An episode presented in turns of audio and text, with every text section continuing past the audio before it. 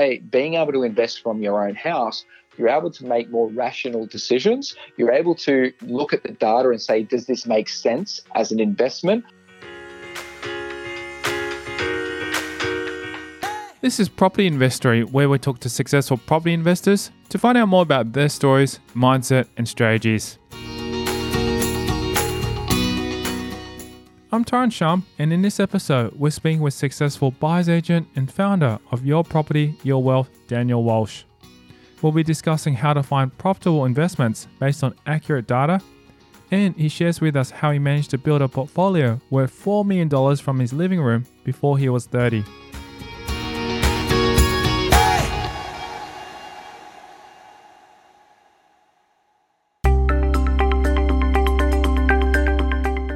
Walsh begins by explaining how he started his journey investing from his living room. I mean, investing from my own living room, I was uh, very fortunate at around sort of between 16 and 19 years old to have a couple of mentors in my life where, you know, they taught me how to invest from my living room and how to be unemotional to property investing. So uh, from that, my journey started at obviously the age of 16 years old, and I did a lot of research and really working out what made growth areas because I was really excited about finding different growth locations all throughout Australia. And I used to do that because I had didn't have the money to invest. So for me, it was about let's just get as much much knowledge as I possibly can. I studied from the age of 16 all the way up to the age of 19 before I even started to jump into my own first property. So I then built a property portfolio over that next decade. Um, it's now sitting just over $4 million with about, you know, just under $2 million worth of debt. So been able to build a successful property portfolio, but I've been able to do that Australia wide rather than just investing in one state. So I'm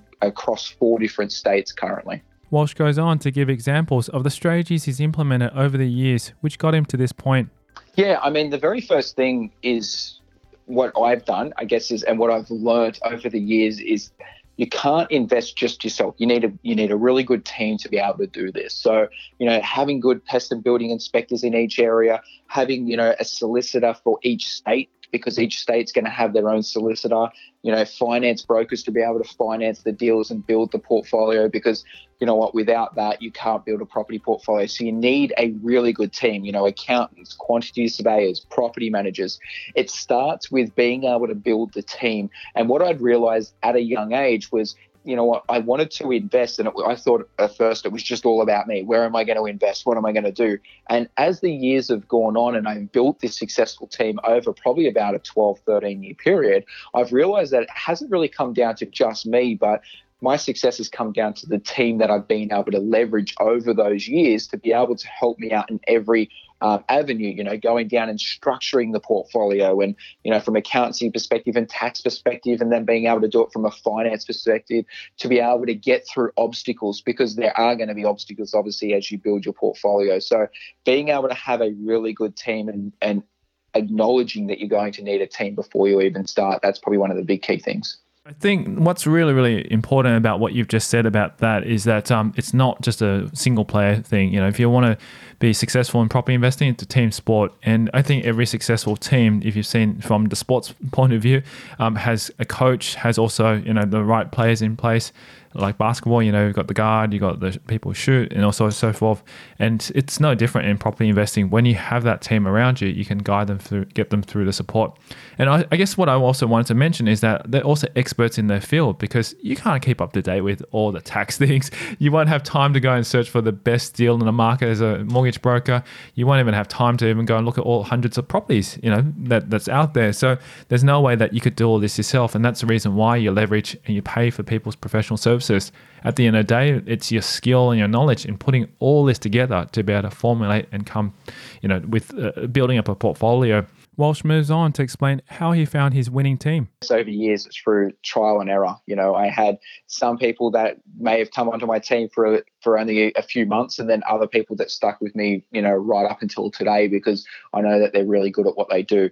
The first thing I've always, I guess, stuck by was any part of my team, they had to be very skilled and professional and been in their industry for many years. Um, and as you said, you don't know everything, you know. So as as much as you can know about every topic, um, laws change, things change, and I know that I talk to you know my accountant almost on a weekly basis, and I'm always chatting with him and and talking to him about different strategies and how we can get through to the next level. So having that team can do that for you. Now, in terms of choosing your team, I mean, it really comes down to you know research at the end of the day. It depends on what you're looking for. But accountants, if I'm looking for an accountant, I'm making sure that accountant works with property because I don't want an accountant that works, uh, you know, with people that do shares and stocks and stuff like that. I want somebody that's specific to property that knows that industry, that knows all the laws and regulations and how to, I guess, maximize my position, you know, being a property investor. So finding an accountant that is property related. You know, the same thing with uh, solicitors is you know, instead of me going to a conveyancer, which a lot of people do, I find a good property solicitor because I know that if I get into a legal battle in a transa- in a transaction, I need to have them in my corner because I'm not a lawyer myself. So I need to have a really good um, solicitor. So that comes down to word of mouth. You know, uh, being in this industry for a very long time, I know a lot of people and a lot of people reached out to me. So over time, I've been able to build those connections and work out, you know, who's really good at what they do, who isn't, and then being able to sort of slot them into my team. But it has come down to obviously a lot of trial and error. I understand, and that's the experience that comes with you know time that you actually gain. Does price come into a play here? You know, in the fees that people charge as well, because I think a lot of people don't even know how much things things cost. Solicitors could be a varying price. There could be also varying prices for accountants and so forth like that. How do you determine all that as well? Yeah, I mean, I've always been a big believer that somebody that's good at what they do will charge fair value for what they do. So, you know, with my accountant, it really, as long as he's doing the right thing for me and progressing me, um, I don't care how much I pay for him. You know, if he's as good as, as, you know, and he is as good as he is, being able to help me get from where I was to where I am today and he's been a big component to that and one of those arms the same with my mortgage broker i'm willing to pay for that knowledge and i'm willing to pay because i know that you know spending 5000 or 10000 i've done this with courses as well. I've spent $5000 on a course i've spent $10000 on a course and you get out as much as you want to learn from that course. But if you spend $10000 on that course but that course then goes and gives you a you know a property portfolio worth two million dollars, and then that portfolio goes from two million to four million dollars, well, effectively that ten thousand dollars made you two million dollars, and the knowledge for life. You know, you understand once you once you build this knowledge, it's like a muscle. You know, once you build that knowledge, you're going to have this for life, and you can expand on that. So I don't go too much on how much things cost. What I look at is what is the value for what I'm getting out of that person. So if they're three times more expensive as a lawyer compared to, you know, somebody that's cheap, depending on the transaction that I'm trying to do at that point, maybe I do need that person. However, if it's just a basic transaction, maybe I just need somebody, you know, at a basic level for that. So it's really understanding how much value you need out of everything you're looking at at that point. Yeah, that's really, really important. Very powerful that you mentioned that as well too, because value is key. Um, some people may, you know, pay not much for that, but they might not even get anything back out from that. So I guess that that's the thing. You need to just do your due diligence, find out, speak to them, interview them, and you know, ask the questions. And I think that just comes with a little bit of experience, and also seeking out recommendations from people who also are property investors as well, because those are the people that will actually be able to guide you and give you some guidance too, because they've done it there too. So that that's really powerful. Okay, so I guess the other things is, you know, do you want to touch on the other parts of the topics that might be relevant to actually investing from your living room?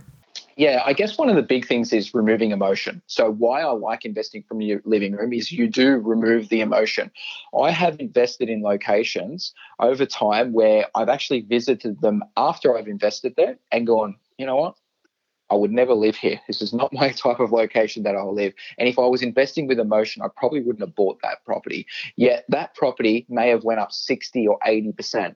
And what I've realized over the years is investing is a business. And with a business, you remove emotion. It's not about what it looks like. It's not about what you would like to live in. It's about what are you doing for that market? What are you catering for that market? So when I'm doing a lot of research, I do a lot of this research at home, and I'm able to really, instead of getting my emotions in the way of all of this, I'm able to correctly identify what the market that I'm looking at at that point, what they want.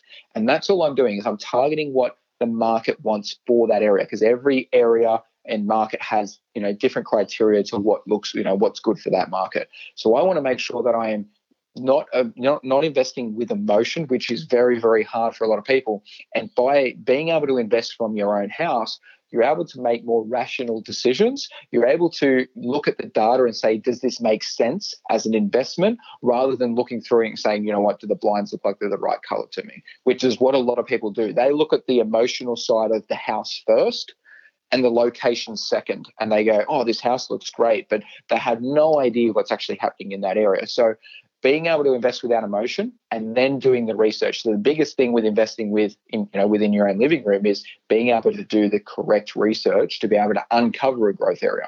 And that's really powerful because then that way, you know, you don't have to physically go there. That saves one, a bit of time. And two, you don't actually have to go in and, and have a look because all you're looking at is the photos and also at the numbers. And if the numbers stack up, then you can do further due diligence. And most of the time, you know, you can rely on, on experts and professionals to help you because those guys would actually be going in there as property managers or, you know, tradespeople to actually give you a, a professional opinion because they're not going go in there and, and, look and say, you know, I'm going to buy this due to this X, Y, and Z. I'm looking at from the point, how can I actually improve on this to give you value and so forth like that. Well, that is the thing with it too. Like when I when I'm investing for my clients, we're sending them, you know, hundred photos. We're sending them walkthrough videos. We're sending them inspection reports. We're sending them pest and building reports. We're covering this off from every angle to know if this is the right investment for them, and also what we need to do to that property. So let's say we walk into a property straight away, um, and and we have our team do this. So let's say our team walks through a property, we get all the photos, we get all the videos, we work out what needs to be done to that property. Is there any issues with it? Um, we know straight away what we need to put into that property. So we might walk through that and say, okay, this property needs paint, it needs carpet, it's going to cost us $7,000 to do that. We need to factor that into the negotiations. And you can see how we're starting to remove the emotion out of it to work out what that true value of that property is. And then we can then go back to our client and say, this is the property, this is what it looks like we already know the area because we've already covered that. And now we're going to look at where its value sits compared to the you know comparables in the market. And once we've known we know what we're going to pay for that property, we go out there and we start negotiating on the property. But we know from unemotionally what we need to put into that property to get it up to scratch to rent that property, and we don't need to be emotional about the whole deal. And that's the reason why we hire professionals because then it takes all that out of, and then just trusting them that they're going to do the right thing to be able to provide the best, I guess, value and also find the best property for you. Um, and, and I think that's that's the really really smart thing to do. But if you are going to do it yourself, I guess it, it just takes a bit of time and experience because at the end of the day, you're going to have to do your own research and then take all that kind of experience and take the emotion out of it. All right, that's excellent. So, what would be an- another, I guess, um, key point that you'd be looking at when you're actually investing from your living room? Well, I guess if we talk about more so the data. So for me, I do all my research up front. So firstly, if you're wanting to, you know, invest from your living room and you're looking at investing maybe outside your state, you've got to look at what state you want to invest in first. So you've got to look at each cycle for each state, work out, okay, what's happening there, what's happening with jobs, what's happening with prices. Are prices being subdued? Are they going to be, is that going to be a good growth location in the future? Once you've worked out roughly the state that you want to purchase, then what I do is I start to get to work on the councils. So I actually then break down all the councils, you know, within probably maybe an hour of the CBD. I break down all those councils and say, what do these councils look like? Are they progressive? Is there infrastructure coming to them? I want to know what, what that looks like from a council perspective. And then from there, we start to break it down into a suburb level after that. what I like to do is we go through 10 key data questions. So I always go through the 10 key data questions every single time. They're the same questions. And what it does is it sort of paints a picture of an area. And what we want to look at is different things like first, we want to look at what's the cash flow like?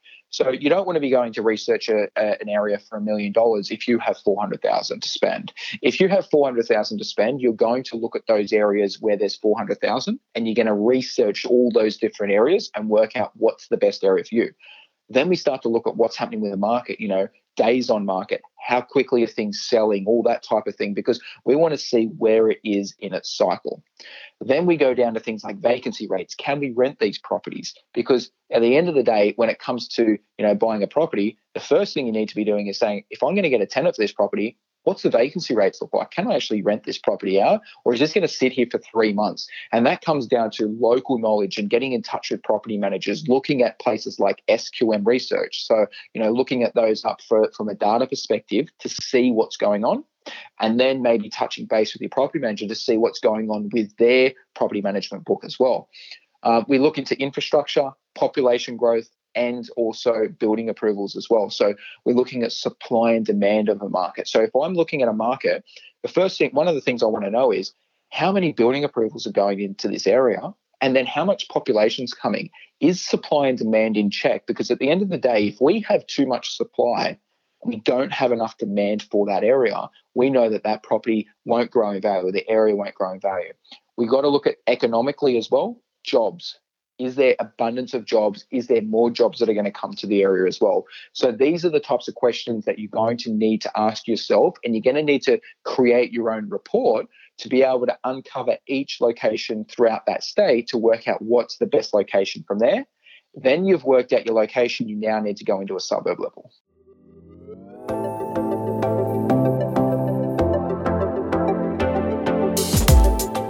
After the break, Daniel Walsh gives us more insight into where to find good data and how he uses it when investing. Firstly, I need to find a growth location, and that growth location comes from the data. If I uncover that first, then I start to look down to suburb levels. We discussed the moving market and how it can work to your advantage. You can look at multiple areas and then really start to play one area off the other and say, well, what am I looking for out of this area? Walsh shares the five principles he stands by in order to profitably invest from the living room. I live by five principles with, you know, buying investment grade properties. And this is the thing people buy for their own home, they buy for what they think looks good. Um, however, we want to invest as an investor. We want to be, you know, isolating ourselves from emotion. And that's coming up next. I'm Tyron Shum, and you're listening to Property Investory.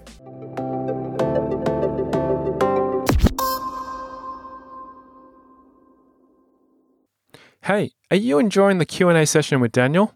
If so, please keep sending your questions through. Also, I've asked Daniel Walsh to do something special for you, my listeners, just to say thank you for listening.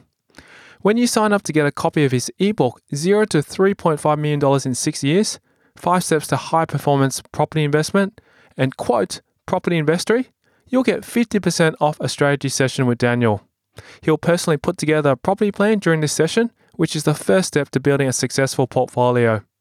To claim your special offer, simply visit yourpropertyyourwealth.com.au or text 0431 251 609 and quote Property Investory.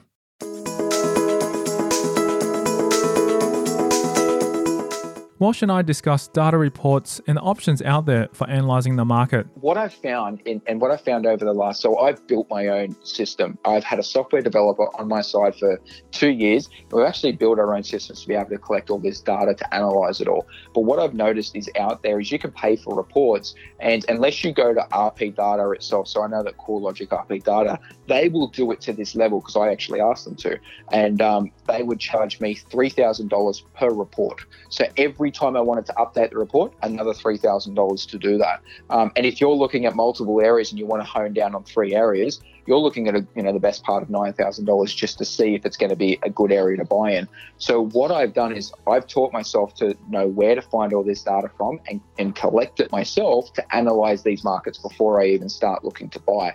Because again, we want to do it unemotionally. I don't care what the property looks like firstly, I need to find a growth location, and that growth location comes from the data. If I uncover that first, then I start to look down to suburb levels. What's really interesting, yeah, as you said, you know, you can actually get that data even if you spent, you know, instead of paying 9k to to someone like uh, CoreLogic Data to get that information, you can actually just pay a software developer to actually set this all up for you, and then you know you'll have a software there for long, long term which you can use over and over again which is really, really interesting because I think that's the thing. This information is worth quite a lot of money to be able to help you get the right property. Because if you do get the right one, you can actually make, you know, instead of say $10,000 on something, you'd probably be able to make $100,000 on it. And um, that, that's the property, you know, the value, I guess, that you have on that side of things. What I was also going to ask you a little bit about is, you know, how you said that there are reports out there and people can actually pay for that. I mean, if you don't, if you just get the report and just read the report, you don't sort of get an insight because the research that you do behind doing all these metrics and looking at all these kind of things gives you a better understanding of the of the property and also of the of the markets as well. Do you recommend people actually just take these kind of steps and do them first compared to just buying a report? Yeah, well, it really depends. Like, if you're just going to be buying a report and doing it on your own, um, number one thing is I've noticed is none of these reports are in depth. They're not really giving you as much in terms of what's happening on with the data. It's more so really their opinion. I feel like a lot of it's just their opinion on why they believe it's going to be the next hotspot. Whereas I want to look at it from a data perspective and say, what's trending with days on market? How quickly are things selling? You know, what's the average discounts there? Um, what is supply and demand? What is the actual building approvals every single year for the last 10 years? What is the population growth? Are we seeing good supply and demand? We don't see that in any reports out there at the moment you know so that's why i've been saying to people this is the data that you need to do. If you don't want to do it yourself you don't want to pay somebody to teach you how to do this sort of thing well then you should be going to you know a buyer's agent where they have this data. So i know that we do all of ours in house i've been doing this for about 10 years now. It's how i started my property portfolio was off the back of the research. And i was very fortunate that i got taught this at a very young age and how to collect all this data and how to do this. Um, but now what i I do is I actually give these reports that are worth probably $3,000 from CoreLogic. I'll be able to give multiple reports and I've already analyzed this data. So we've already honed down the state. We've already honed down all the multiple areas that are going to grow. And then I can just give these straight to my clients. So, you know, a lot of my clients are time poor. They can have a read over them and then they're armed with where to buy, but not only where to buy, but why they're buying it. And that's a, that's a, one of the big key things, why you're buying in a in an area. Because somebody can say it's a really good hotspot, but is it a hotspot because of capital growth? Is it a hotspot because it's uh, you know good cash flow? And people just look at hotspot or look at this and say, oh, that must be a really good location. However, the hotspot might have been two years ago. So we need to look at it from now and say, if you can analyze your own data or have somebody that can do this for you, then you're not going to be caught with a you know a data asset. Yeah, and that's the hardest thing is because sometimes these report, even though they're saying it's a quarterly basis and they send it out maybe you know half yearly, and so they did those research at least six months ago, and you know times do change. But I guess the question is, is do you know if the market or do you think the market moves that quick in property compared to like shares? Shares is like almost daily trading or in hourly trading that changes up and down very quickly. But do property prices really move that fast, or property values and area locations and so forth? They can do. They can surprise you. Um, I, like I said, I've had locations where within 18 months they've moved 60%, and you know within about a six to eight month period, I'm no longer investing in that market. Um, and then other markets where they'll take three to five years and they're more of a slow burn. They're sort of growing at eight, nine percent per year. They're doing their thing. They're doing quite well. However, they're more of that slow burn over time. So um, it really, when you do that research and you go in there to look for that that you know location, typically you're going to have a bit of time up your sleeve to do that. It's not going to be overnight that these markets move, and you can really hone down. So, you know, if you do do your own research and we can, you know, teach you how to do that research, you're not only just understanding one area, but you might be understanding all the areas around that state, and that gives you a better uh, indication on where you want to invest rather than just saying maybe this looks really good because I like it because it, it's near the water or you know trying to rationalize it because you don't really have any back data to, to tell you why it's going to grow. You can look at multiple areas and then really start to play one area off the other and say well what am I looking for out of this area? And one area is going to be able to do that over another yeah, totally. Excellent. Well, that's some really, really good tips there as well too. Um, what would be another thing that you'd look out for when actually investing from your living room? I guess another thing is, you know, I live by five principles with, you know, buying investment grade properties. And this is the thing people buy for their own home or they buy for what they think looks good. Um, however, we want to in- invest as an investor. We want to be, you know, isolating ourselves from emotion. But the five key principles that I always look for is so one of them is I always buy something with good owner occupied appeal. So over time, it doesn't have to be the best looking property. However, I want to buy in a pocket where there's not 90% worth of rentals there. I want to buy somewhere where there's 20% worth of rentals or 30% worth of rentals. The majority of them are owner occupiers. So if I can buy something with owner occupied appeal that's going to rent quite well and it's not in a, you know, a full rental blown rental area, then I know that I'm going to have a really good chance of securing a tenant and a good quality tenant as well. Number two would be buying in a quiet location. So I do avoid generally your main roads unless I'm developing or something like that. I would be, you know, for a good buy and hold, you want to be in nice quiet locations, you know, something that's going to be appealing to a tenant, but also appealing for if you ever want to sell that property as well. And it's going to, you know, as that area goes up in value, you're going to have less headaches. Um, number three would be always buy the median house price for the area. So I know a lot of people will get stuck into, oh, this looks great and it's $300,000 more than the median house price for the area. We want to be buying the median house price. We don't want to be buying something extremely fancy because at the end of the day, it's a tenant. They're not going to look after your property like you would. And they're going, and we just need to have that property grow in value over time. And we just need to keep that property running, you know, paint and carpet, keep it running over the next 20, 10, 20 years when a market grows, if you bought a house for 500,000 in that market or 800,000 in that market, if it's in the same, let's say the same suburb, but one's just priced higher than the other by two, 300,000 because you want the good looking property, let's say, if that market grows by 20%, both of those properties grow by 20%. And that's the big thing. They both grow by the same amount. So it's not just about the property itself. You've got to get the location right. Number four would be be mindful of the cash flow. And this comes down to with buying with the median house price. So being mindful of the cash flow. If we buy the median house price, it means we're going to get a better rental return on our property. And it also means we're going to have more tenants in that area for that property. If I go buy a luxury property in that area, I will have fewer tenants because those people go buy their own property that can afford that. So I want to be buying the median house price and I want to be mindful of the cash flow while doing that. And number five would be buying in a growth location. And that comes down to that research that I was just talking about. Yeah, that's really, really good. It's really interesting that those five principles, especially the one I like about, um, you know, uh, not buying or buying not in a noisy area, because it's it's very easy to be able to just find a property that's got good deal there. You know, especially the main roads. They're like sometimes 10, 15% discount compared to, say, um, properties that are, you know, in the main street, or not in the main street, in the quiet street areas. And people look at it and go, oh, that's a good bargain. But um, you got to really, really do your research and compare. Because I mean, I, have seen personally a few properties have come up locally around my area that's got a thousand square meter block. It, has got, um, yeah, very reasonably good house in there, but it is on a main road. And I know it's selling for at least 20% lower. And you just go, hmm, it's tempting. there's a lot of things that do it too. You know, even little things. So like when you're investing from your living room, you want to always Google Earth that property. You always want to look at what's around that that area as well, because you might be looking at 150 meters away. There's a big substation, and you don't want that near your house because that's going to devalue it. So you need to be looking at this in its entirety when you are investing from your living room and knowing what you're looking at. And again, you know, if you if you aren't comfortable doing it yourself, then you know you got to employ you know someone like myself like a buyer's agent to be able to do that for you so there's two routes you go you either do it yourself and you learn how to do this type of thing or you just employ somebody if you're time poor or you just don't have the confidence to be able to do it as well now in terms of what you were talking about as well, it's very important to understand that market. So you need, you do need to understand that market, and that comes from you know watching that market all the time. I know that I have you know with um, in terms of looking from you know, one area to another. Let's say it's the same suburb. The left hand side of the highway might be cheaper than the right hand side of the highway, and you need to figure out why that's the case. You know, maybe it's that there's more renters in the left hand side, or maybe there's more housing commission on that side.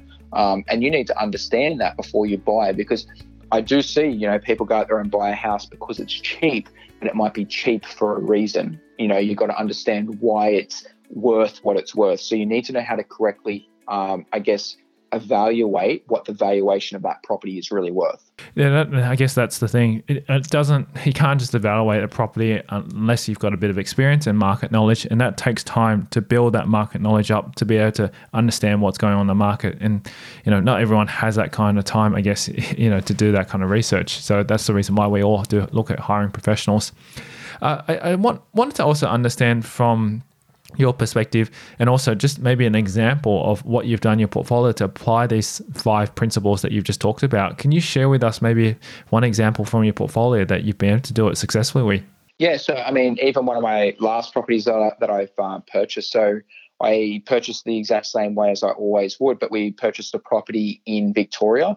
Um, I purchased that with the, I guess, intent to subdivide that in the future. Um, you know, and firstly, we we do the same thing. We uncover why it's going to be a growth location before I even start looking at it. Then once I found that it is a growth location, that's when I really went into it and said, okay, now I need to build my team in that area. So that's when I start to interview everyone in the area, build the team that I need, you know, choosing your team, your building inspectors and solicitors and, you know, your property managers and all that. I build that team. And then from there, I go out there and start looking at the properties then I would be analyzing properties and working out what's selling, why it's selling, and then talking with agents. You know, getting on the basically getting on the phones and and speaking with different agents and and seeing what's coming up in the market, all that type of thing. Um, and basically I bought a house in Victoria. I paid three hundred and forty-five thousand. Within two years, that made or that was worth about five hundred and fifty thousand. But that came down to being able to go through that methodical process to uncover it first, and then being able to buy that property. Now that property is just an old three-bedroom house, um, probably built I think it was around nineteen ninety. Uh, it's a three-bedroom house that was original. I had to paint it, I had to carpet it, and put blinds in it. Um, but however, I made 60 odd percent growth and I could see past those little things. And that was, you know, my edge to buying that property was as an investor, I wasn't emotional to it. I was investing, you know, from home. I could see it in its entirety with the photos and videos and everything like that. And then I go, okay, it's a good investment property. It's a good location. The rent's good. And I know that that's a growth location as well. So it was a buy for me. And that's how I did that, you know, bought that property. But how long did the whole research process take him? The process of just finding that area, firstly, was, you know, was researching Melbourne and then sort of honing down into areas. And that generally would take me up to around six weeks in itself, you know, and sometimes even longer. I mean, it takes me around six weeks, but I've been doing this for about 10 years. So for me, it's a lot easier to sort of hone down into those um, areas and work out what's going to grow first and then work out where to start to look. But that was just to sort of find out where the growth area that I want to buy. Then I've got to obviously find out my team and then I've got to analyze that market. Sometimes I'm analyzing markets for many, many months. I might be analyzing that market six months before I even look to buy. Now, obviously, now that, you know, for for me, it's a little bit different. I run obviously a buyer's agency where we're buying hundreds of properties, so therefore we're in these markets all the time. So I know what's thing, you know, what things are selling for. But from an outside perspective, if you didn't, you would probably want to analyze that market for at least a three month period and really understand what things are selling for, how quickly they're selling for, um, are they selling over asking price, are they selling under asking price, all of those things before you even jump into that market. You need to really know, you know, you don't just want to jump the gun. You want to be able to understand that market first. Totally. It's almost becoming like a real estate agent because when I uh, was actually a real estate agent, went through my license and, you know, working as experience and starting out there, I spent a good three to six months building up my reputation, but also doing a lot of research in that area, you know, just to understand what was going on. It does take that long, you know, and that's the thing. People just sort of, I guess, want to understand from that perspective, even for people just who are starting out, that you need to actually do put in the time and effort. And that's the reason why some people just don't have that time and then hire professionals to help them with that because at the end of the day, our time is important and um, whatever you want to put it towards is, is going to be something that you make that choice and decision. That's a very important point, too, that you made that you, you know, you've almost got to become like a real estate agent in that area. And it is true because when you come up against buying a property in that area that you're buying, you're coming up against an agent that literally door knocks those areas. They've probably lived there for 15 years. They know those markets, they know those streets. They've sold, you know, hundreds of properties over the years. And when it comes to negotiating, you need to know that market as good as them.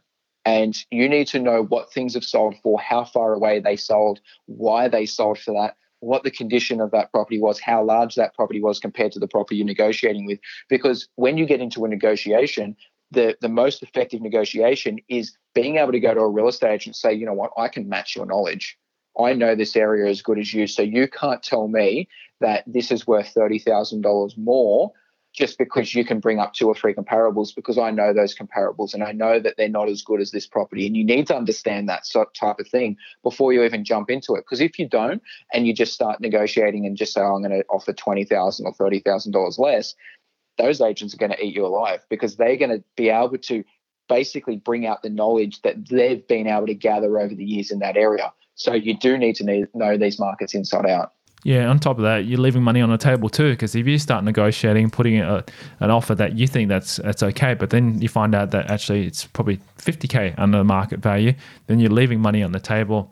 Not, not only that as well too, I, and I've gone in sometimes looking at sites for development purposes, and you can't trust, I guess, real estate agents. No, no offense to real estate agents, um, but you need to do your due diligence from the side of council. You need to understand everything about that property yourself um, for me, I take everything as a grain of salt from every real estate agent. However, um, you know, I do know that the importance of having good real estate agents that you can connect with, and that's again, you know, in in itself is many months, if not years, of building those relationships as well.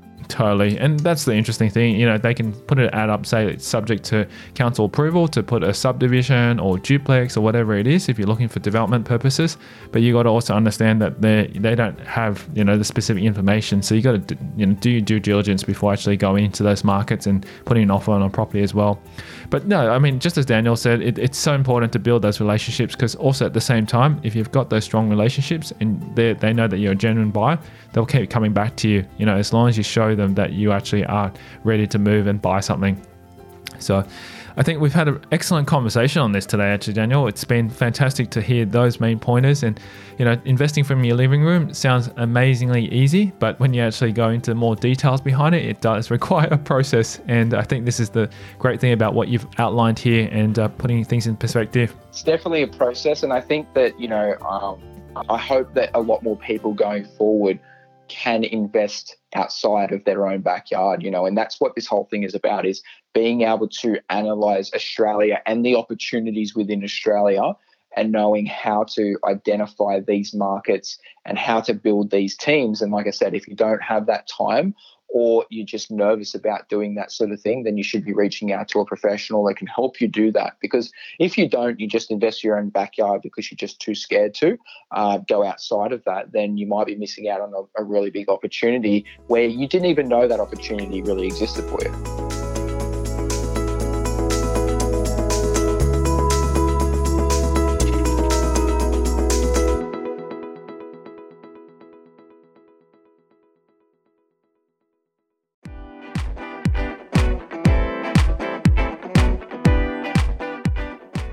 Hey, just a quick one before you go.